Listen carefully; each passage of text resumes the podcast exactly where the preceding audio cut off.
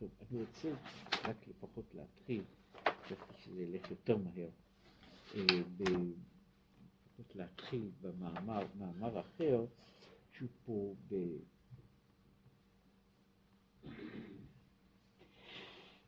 יש לו איזה קשר עם ה...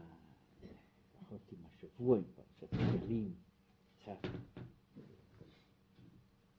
הוא מאמר מ... ממין אחר, במהות אחרת. זה בדף א', בהתחלה של הספר, של הספר הזה.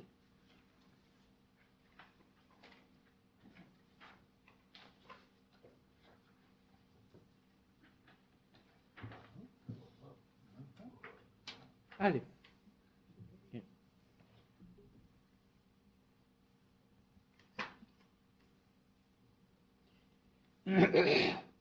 כן, וידבר השם אל משה במדבר סיני באוהל מועד, מה הדיבור הראשון הוא שמה, שאו את ראש בני ישראל בגולגולתם. להבין עניין נשיאת ראש. מה זה לשאת, לשאת את ראש בני ישראל? כן, מפני שה... אף על פי שהמשמעות זהו ביטוי אידיומטי, כן? ולשאת את ראש הוא בדרך כלל מפורש במובן של לספור, וככה תרגום מתרגם, אה, לספור את בני ישראל, זה לשאת את ראשם. עכשיו הוא אומר, אבל הביטוי הזה, מדוע קוראים לזה לשאת את הראש? מדוע קוראים לה, לה, למניין הזה ומה המהות של נשיאת ראש, שזה אותו דבר, כך מתחילה הפרשה שלנו, גם כן, לשאת את ראש בני ישראל, לתת איש כופר, איש כופר נפשו שקל הגולגול. ומה עניין פרשה זו אל אוהל מועד? מדוע קשור העניין הזה של נשיאת הראש דווקא לאוהל מועד. ומה היא קשורה דווקא כאילו הדיבור הראשון שמדבר באוהל מועד, אחרי שהוא נבנה, הוא הדיבור, הדיבור הזה של לשאת את ראש בני ישראל. כאן הוא מתחיל בעניין הזה, הוא אומר כי כתיב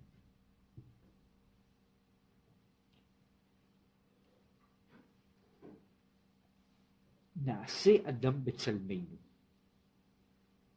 עכשיו, נעשה אדם בצלמנו אומר שיש סוג מסוים של קורלציה בין מהות של מעלה ומהות של מטה, גם קורלציה בין המהות הגופנית והמהות הרוחנית של האדם. עכשיו, כשהוא מדבר פה על הקורלציה הזו, הוא לא מדבר על זה שנאמר שיש, שיש באדם, אה, נאמר, אה, חלקים, חלקים בגוף שכנגדם שכנגדם יש השפעה בנפש, אלא הוא אומר שאותו המבנה, הקונפיגורציה הכללית של הגוף, היא בעצם נותנת לנו, יוצרת מין מפה גם של הנפש פנימה. כך שמבחינה זו הגוף שלנו הוא מודל של הנפש, וזהו הצד הזה שה... האדם נברא בצלם שהוא, ש, שיש, התבנית שלו היא תבנית שהחלקים שלה מקבילים לחלקים, חלקים יותר, לחלקים שהם נכונים גם לגבי פנימיות הנפש וגם לגבי, לגבי מהות העולמות. עכשיו במובן הזה אנחנו כאילו מין תבנית, וזו הנקודה של המקרו-קוסמוס והמיקרו-קוסמוס, במובן הזה שאנחנו עולם קטן, לא משום ש, ש, שכשם שיש, שיש לי חלק מסוים, הוא נמצא בתוך העולם באותה מדרגה, אלא שהאדם הוא בעצם מין תבנית של עולם, מין פרויקציה של עולם על דבר מסוים, ולכן תבניתו היא, היא, היא יכולה ללמד על, על מהויות אחרות, זאת אומרת הוא מודל חומרי לדבר לא חומרי. והכוונה כמו, שכמו שיש ראש וגולגולת בגשמיות עכשיו הוא נכנס מיד לאחר הנקודה הזו, הוא אומר, הוא עכשיו בא לדבר על מה זה ראש. יש ראש, יש גולגולת. יש ראש וגולגולת בגשמיות הגוף. שהראש עיקרו המוח ועצם הגולגולת מקיפו. איך, איך בנוי ראש? זאת אומרת, ראש בנוי בעצם, המבנה הבסיסי שלו הוא שיש מוח, יש מוח, מסביב, לה, ומסביב למוח הזה יש, מסביב למוח הזה יש, יש גולגולת. עכשיו הראש הוא, הוא, אני יכול לראות אותו בתור, ולא פעם אני מתייחס בדיוק במשמעות הזו, כשאני מדבר על הראש, כן, אה, אני מתכוון למוח שבראש, אבל הראש ככלי הוא הכלי שמקיף, שמקיף, הוא למעשה אומר, התמצית של הראש זה קופסת המוח. זה, זה מה קורא לזה בדיוק הגולגולת, כן, הגולגולת היא במשמעות הזו היא תיבת המוח. הוא אומר שכאן יש, יש ב, ב, בבחינה זו, כן יש ברוחניות הנפש, כמו שזוהי התבנית הזאת, ברוחניות הנפש יש תלת מוחים, שלושה מוחות, שאומרים שכך יש באדם, שלושה מוחות,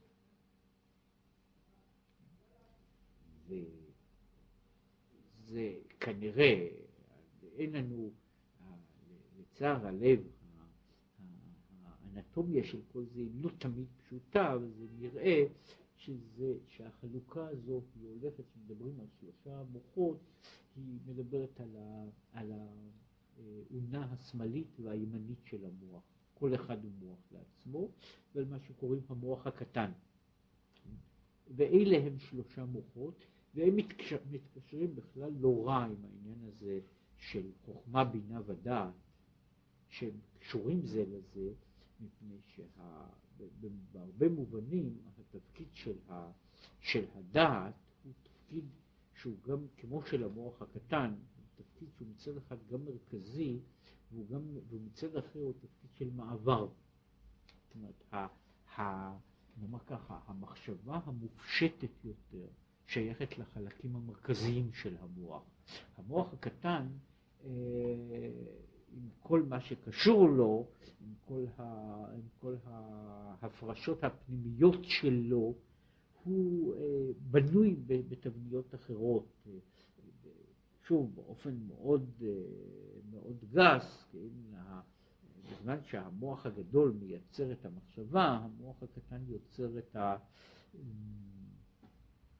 נאמר, יוצר את, ה, את הדחפים, את הדחפים בצורה אחרת. וההתייחסות ביניהם היא מה שנוצר נוצר בתוך האדם, וחלק מהעניין הזה של חוכמה בינה דעת, אבל על זה הוא לא, הוא לא, הוא בעיקר עכשיו רוצה לדבר בעיקר על ה... לא על המוח אלא על הגולגולת, כן, עכשיו עצם הגולגולת, יש הרצון הנמשך מהם לקיום המידות וחיותן. עכשיו, שלושת המוחים יוצרים אחר כך רצון. למעשה הדעת, מה שקוראים לזה, הרצון, רצון תחתון, הוא מיד יגיע לנקודה הזו. אומרת, יש, יש רצון שהוא בעצם מה שקורה בכל כל חוויה, שקורה, המידות, האמוציות, האמוציות שהן קיימות משום שהן בנויות על רצונות. זאת אומרת, יש, יש אה, באיזה מידה לקרוא לזה, לפני היות אמוציה כחוויה, בכל עם כל הסימנים שלה, יש, יש רצייה. יש רצייה. הרצייה הזו יכולה להיות רצייה שהולכת בעד או נגד. בעד או נגד. זאת אומרת, כדי שתיבנה אמוציה, היא צריכה שתהיה, אני, אני רוצה משהו, או שיש לי מה שקוראים לזה רצייה שלילית. כלפי אותו דבר. עכשיו, הדבר הזה, אחר כך, כשהוא מתפתח כחוויה, הוא יוצר, הוא יוצר אמוציה שהיא יכולה להיות, מקבלת עכשיו את כל הצורות. עכשיו, במקום שאין לי רצייה, אין לי גם אמוציה. אם אין לי, אה, אה, אה, בין שזאת אהבה או שנאה, אני צריך קודם את ה, מה שקוראים נקודת התייחסות, נקודת התייחסות אל הדבר. ונקודת ההתייחסות אל הדבר, שהיא אחר כך נותנת לפתח אמוציה. אני לא יכול אה, ליצור שום אמוציה בלי שתהיה נקודה שאני אני בעד או אני נגד. אני לא יכול להיות, נאמר, אין לי, אה, אין לי רגש שהוא רגש שהוא לא בעד משהו, נגד משהו, בלי שאני רוצה או, נאמר ככה, רוצה לא. בלי רצייה אין לי, אין לי שום, שום חוויה אמוציונלית. לכן הוא אומר שמבחינה זו הרצון זה המתווך בין המוח, בין המחשבה והאמוציה, שלפעמים הנקודה היא בערך היא זו. המחשבה, נאמר במובן אחד, המחשבה מגיעה למסקנות, המסקנות הללו מייצרות, מגיעות לסיכום, והסיכום הזה הוא סיכום שאנחנו קוראים לו רצייה. הרצייה הזו היא אחר כך מושלכת או מועברת לדרגה, לדרגה אחרת, ושם היא יוצרת, היא יוצרת אמוציה, משום ש, כמו במקום אחר, מחשבה מופשטת היא לא יוצרת אמוציה. מעבר לעצם החוויה של החשיבה כחשיבה. זאת אומרת, אני יכול לחשוב על דברים, וככל ש, שלא יצרתי רצייה, כן, אין לי, אין לי שום, שום עניין אמוציונלי בזה, כן? אני יושב עכשיו ומנתח משולשים, או אם אני רוצה מנתח צפרדעים, אה, או שאני אה, אני עושה איזה שהם דברים כמחשבה טהורה. כן, המחשבה הטהורה הזו היא לא יוצרת שום אמוציה, היא מחשבה. היא מחשבה, ומבחינה זו מבחינה זו יש, יש חשיבה שהיא כמעט מנותקת מרצייה, כמו לספור אחת, שתיים, שלוש. זה, זהו רק אה, אה, מבנה מסוים של קביעות. כאשר הקביעות הללו מגיעות לאיזשהו סיכום, שהסיכום הזה הוא בעד או נגד, שזה דבר לגמרי אחר. זאת אומרת, אני, אני שוקל דבר מסוים, ובסופו של דבר אני, אני בעד. כשאני בעד, אז אני יכול לקבל את, העורר, את הדבר הזה שיוצר את העוררות האמוציונלית. כן? עכשיו, יש על זה כמה וכמה דקויות, מה שקוראים לזה המכניזם, איך ה... מה, האמוציה איננה בדיוק תוצר של מחשבה, או תוצר של רצייה, היא דבר עצמאי, אבל ה...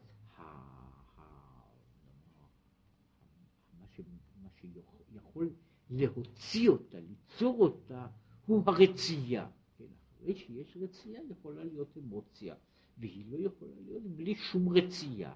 כן, היא לא יכולה להיות בחלל, כמו שהיא זאת.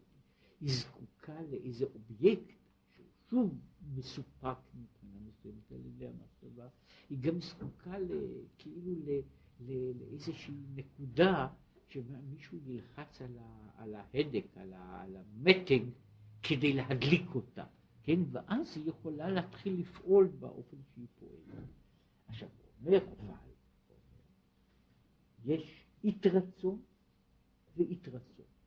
זוהר מדבר על זה שיש רצון ויש רצון, ויש שתי דרגות ברצון. שאומר, אית-רצון לטאטה ואית-רצון לעילה. יש רצון למטה ויש רצון למעלה, מה שנקרא מבחינה של קבלה היחס שיש בין כתר לדעת, שהם במובן, לכן אף פעם הם לא נמנים באותה סדרה עצמה, או שמונים את זה או שמונים את זה, וששניהם מבטאים את העניין של הרצון, אלא שמבטאים אותו בשתי דרגות. הדרגה האחת, יש הרצון, שהוא התולדה והתוצאה של החשיבה. זה רצון לטאטה, זה הרצון שבא אחרי החוכמה והבינה. אחרי שהחוכמה והבינה דנים בנושא, הם מגיעים לסיכום, והסיכום הזה יוצר רצייה. עכשיו, הסיכום הזה יכול להיות מהיר מאוד או איטי מאוד, אה, והוא תלוי, כמובן, אם אני אוסף את כל החומר הנלמד, אני צריך למשל, אה, אה, נאמר, אני, אני מאבחן, אני בחושים שלי, אני מבחין בדבר, אני מבחין בדבר, אני מזהה אותו, אני משווה אותו במחשבה עם מה זה אומר, ואני עכשיו מזהה, מה שראיתי הוא נחש, אני מצרף לזה את האינפורמציה שהנחש הזה הוא נחש, לפי, לפי המראה הוא נחש ארסי. עכשיו אני מצרף לאינפורמציה הזו את האינפורמציה האחרת, מה קורה, אה, מה קורה כאשר בן אדם אה, ננשך על ידי נחש, נחש כזה. עכשיו כשאני מצרף את כל הדברים האלה אני מגיע גם לסיכום. הסיכום הוא אני לא רוצה לבוא איתו במגע. כן? עכשיו הסיכום הזה אחר כך יוצר אחר כך אמוציה. אני יכול להתחיל לרעוד בכל הגוף, מחמת פחד. כן? שזה לא, זאת אומרת המחשבה הטהורה איננה יוצרת פחד, היא איננה פחד, היא רק קובעת מה שיש שם. כן? את האמוציה של פחד או של סלידה או כל אמוציה אחרת, היא, אז היא נבעה מזה שהמחשבה הגיעה גם לאיזה סיכום, כן? היא הגיעה לסיכום. ובאותה ראיה, זאת הדוגמה היא להביא דוגמה לא, לאותו דבר בעצמו, אני יכול לחשוב על נחש ארסי. אני חושב עליו עכשיו. אני אינני מפחד כלל. כן? זאת אומרת, אני לא הגעתי לאיזה נקודה של רצייה. הוא היה עכשיו בשבילי נחש ארסי, הוא נושא. אין דבר כזה, כן? כמו, כמו מה, מה היחס בין, בין, בין, בין, בין נאמר ככה, בין, בין, אה, בין מצולה בין עשרים צלעות למצולה בין, בין אה, נאמר שלושים ושש צלעות. זאת בעיה, כן? אני, היא לא יוצרת רצייה. זאת אומרת, ולכן אני יכול לחשוב על נחש, ובלי שתבוא רצייה. כאשר האינפורמציה שלי, או מסיבות אחרות, אני מגיע לנקודה של רצייה, אז יכולה להתפתח תגובה אמוציונלית. כן, והתגובה האמוציונלית יכולה להיות מאוד מאוד קיצונית. כן? אני יכול לפחד, אני יכול, אני יכול לא לסבול דבר וכל, וכל כיוצא בזה. עכשיו, זה נקרא רצון לטאטה. זהו הרצון שמקשר בין המחשבה ובין המידות. ואית רצון לעילה, יש רצון למעלה, שהוא נקרא רצון העליון, שהוא בבחינת מקיף על המוח. עכשיו הוא אומר, יש גם רצון אחר, שהוא הרצון שנמצא מעבר ומעל המחשבה. כשם שיש רצון שנוצר מחמת המחשבה, יש גם רצון שנוצר מעל המחשבה, שהוא הרצון הזה שהוא במובן מסוים מקדים את המחשבה ומעצב אותה. להביא את זה בדוגמה מאוד פשוטה, ויש לזה, שוב, המנגנונים הם מורכבים ומסובכים והם ניתנים לכל מיני דיונים. יש, יש לאדם נטייה לדבר מסוים. כן? עכשיו לא משנה כיצד הגיעה הנטייה, אבל הנטייה הזו היא עכשיו בבחינה של רצון על. כן? של מה שקורא לזה, שהוא קורא לזה רצון עילה, אגב כאן, בתוך ההקשר הזה, אנחנו לא מדברים על עילה ותתה במובן הזה של, במובן של הערכה, אלא במובן כאילו מה היחס של הרצון כלפי השכל. ולכן הוא אומר, יש רצון שהוא נמצא מתחת לשכל. זאת אומרת, השכל קובע, קובע את כל הממדים, הוא יוצר רצייה. יש רצייה שנמצאת מעל השכל, מפני הזו קודמת והשכל עכשיו בונה את המנגנונים שלו כדי להגיע למסקנה מסוימת. זאת אומרת, כמו שקורה, אנחנו יודעים את זה, וזה, כשיש לי נטיית נפש לדבר מסוים, בעד או נגד, מנגנון המחשבה שלי איננו נעשה משותק. כן? אבל הוא עכשיו פועל באופן מודרך. הוא צריך לבצע, הוא צריך להגיע לסיכום, לסיכום כזה. זאת אומרת, אני רוצה כך וכך. ועכשיו אני בונה את המחשבה, איך המחשבה, איך היא מגיעה ל, ל, לעניין הזה. עכשיו הדבר הזה הוא כל כך אה, ידוע, כן? אף על פי שרצון כזה הוא לא תמיד, הרבה פעמים, הוא לא מודע לאדם בתוכו. עכשיו, הוא לא מודע מכל מיני סיבות, לא דווקא מפני שהוא סוד שבסוד, אלא הוא לא מודע שאני מניח, אני מנסה תמיד לבנות על תהליכי חשיבה. זאת יש לי משהו, אני לא סובל את מישהו. עכשיו אני מתחיל לחשוב, ואני מוצא את כל חסרונותיו. כן? עכשיו, אם היה לי, הייתה לי גישה אחרת, הייתי מוצא בדיוק את הצדדים האחרים.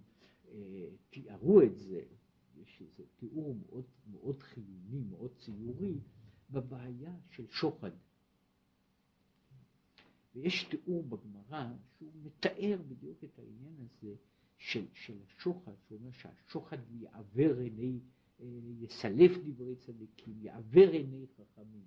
הוא מתאר סיפור בגמרא, שמישהו בא אליו אדם שהיה, שהיה, הוא היה כהן, החכם הזה, ובא אליו בן אדם ואומר לו שהוא רוצה לתת לו אחת מהמתנות שצריכים, שנותנים לכהן. טוב, שואל מהיכן אתה? הוא אומר, אני מעיירה פלוני. אומר, לא מצאת שום כהן, שום כהן אחר בדרך עד כאן? אז הוא אומר, אני באתי לעיר, מפני שיש לי פה, יש לי פה דיון בבית הדין. וכיוון שכבר הגעתי, אני עברתי כאן, אני נותן לך את זה. טוב, אמר לו החכם, תראה, אני כבר פסול לך לדין. כן, אני לא יכול להיות דיין שלך. כן, אז אתה יכול לוותר, אני לא... אומר לו האיש בכל זאת, באמת, אני לא באתי כדי לתת שוחד, אלא באתי, עברתי ונתתי. כן, אני, אתה לא תהיה הדיין שלי, ו... אבל תקבל את המתנה. הוא קיבל את המתנה שהייתה ראויה לו. זאת אומרת, הוא היה כהן, הוא מקבל uh, מתנות כאלה, ככהן הוא מקבל מתנות כהונה. ואחר כך מינה אנשים שידונו, ידונו ב, במשפט הזה, והוא ישב בקהל ושתק. והוא, הוא אומר ככה, בכל פעם שהוא יושב, הוא יושב שם, הוא אומר, אם האיש שלי היה אומר ככה, הוא היה מרוויח. אם האיש שלי היה עכשיו עונה על הטענה הזו בטענה אחרת, הוא היה מנצח בדין. וכל הזמן הוא חושב באותו אופן. ואז הוא יוצא ואומר, מהלשון שם, טיפח רוחם של מקבלי שוחד. ומה אני שלא קיבלתי? ואם קיבלתי, קיבלתי מה שמגיע לי. בכל זאת אני כל כך נוטה. מה קורה לבן אדם שיושב בדין ומקבל ממש שוחד? עכשיו, מה פה הנקודה? הנקודה היא, בן אדם בא ונתן לי מתנה. הוא נתן לי מתנה. עכשיו, המתנה הזו יכול להיות שהיא לא דבר שהוא משנה לי עד כדי כך, אבל זה היה, זו הייתה ג'סטה שהיא יוצרת, ליבי מתחמם. כן? עכשיו, אני יוצר נטיית נפש לטובתו. נטיית הנפש הזו, שהיא רצ... רצייה, היא עכשיו פועלת על תהליכי החשיבה שלי, ותהליכי החשיבה שלי עכשיו מוטים כל הזמן בצד מסוים. כן?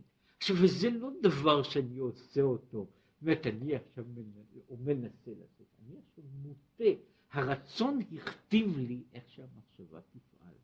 כן? עכשיו, וזה מה שהוא קורא רצון הילאה.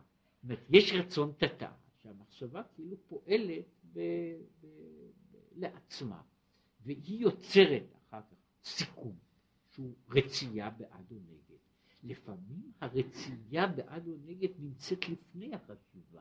החשיבה היא רק תוצאה של הרצייה הזו, ואחר כך היא שוב, היא תוליד רצון משלה, והיא תוליד מנגנון שלם של פעולות מצידה.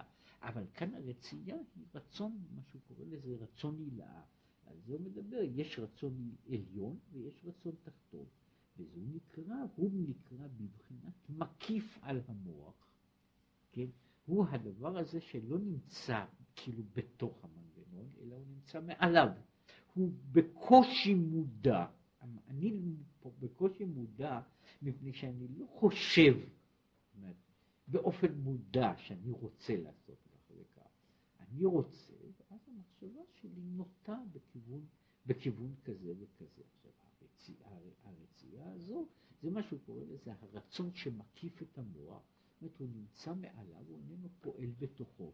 ולנקודה הזו, זה מה שהוא אחר כך קורא, וזה בפשטות, אחר כך קורא, העניין הזה, זוהי הגולגולת שחופה את המוח.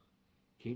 היא בעצמה כאילו שום דבר, והיא נקראת הגולגולת שהיא נמצאת מעל המוח, היא מקיפה אותו, וזהו אחרי היחס שיש בין מה שקורא לזה המוח שבפנים והגולגולת שהיא מבטאה, כמו שיש בספרי הקבלה, העניין הזה של הגולגולת הוא מבטא את, ה, את הרצון, את הרצון הבסיסי שלפני המחשבה, כן?